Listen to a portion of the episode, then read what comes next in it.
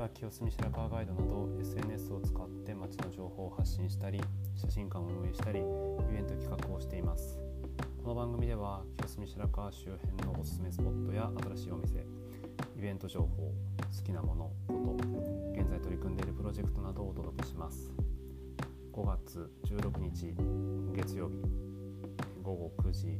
18分を回ったところです。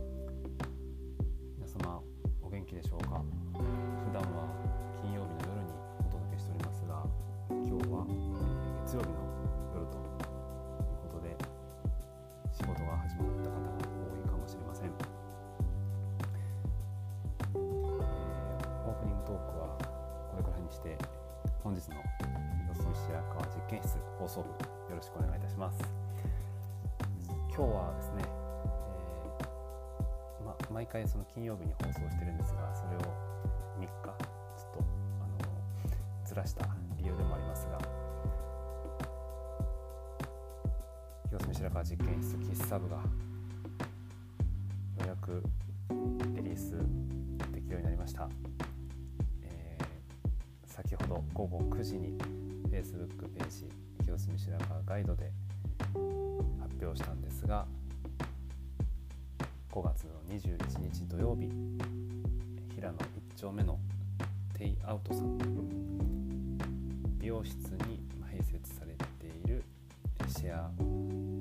スタンドのシェアカフェですかね。そこをお借りしてクレープを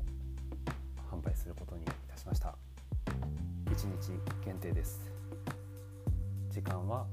午前11時から午後6時18時まで、えークレープを焼いて提供したいと思います、えーまあ、なぜクレープなのかっていう話もありますしなぜオフラインというか、まあ、こういう企画なのっていう話もあるんですが清澄白河ガイドは、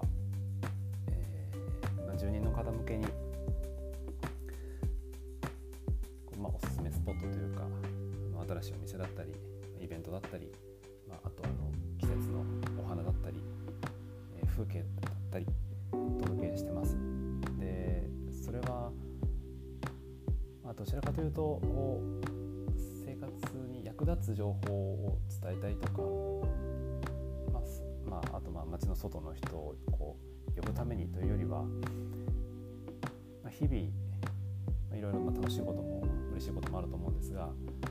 まあ、辛いことだったりちょっと悲しいことがあった時に、まあ、何かこの清澄白河ガイドの SNS を、見られてであ家の近くには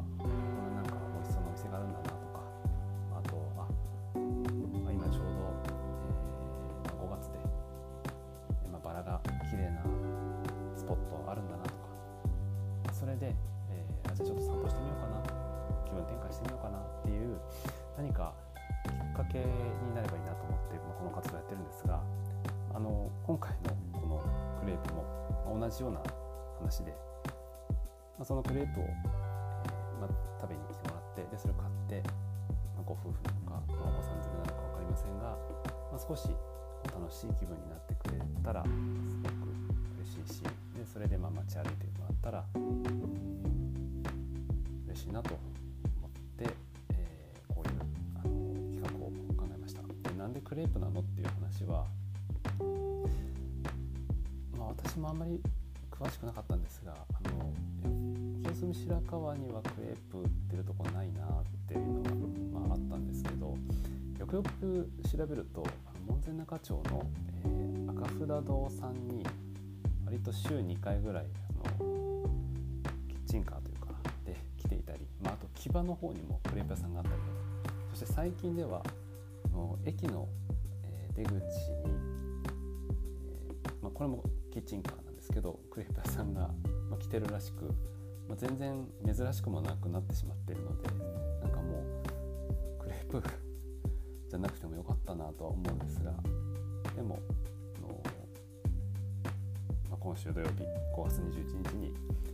2種類のクレープを提供しようと思ってます。えー一つはコーヒーチョコバナナ。そしてもう一つは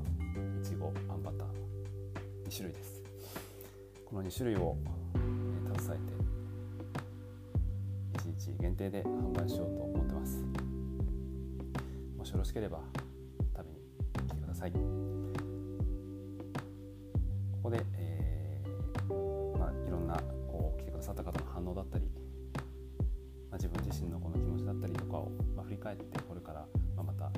次もやっていくのかまた違う形でやるのかますまずはなんだかんだまだ準備が終わってなかったりするのであと残り4日ぐらいしかないですけどそれに向けてやっていきたいと思います。はいえー、では最後はご案内です。情報発信に加えて清澄白河写真室という写真館プロジェクトも主催しています。家族などの記念撮影を街中やご自宅などで、え撮影するものです。ご予約は随時受け付けておりますご興味のある。方は清澄白河写真室のウェブサイトをご覧ください本日の放送は以上です皆様が日々健康で素晴らしい時間が過ごせますようにこの放送は調べ大輔がお送りしました、えー、1週間頑張りましょう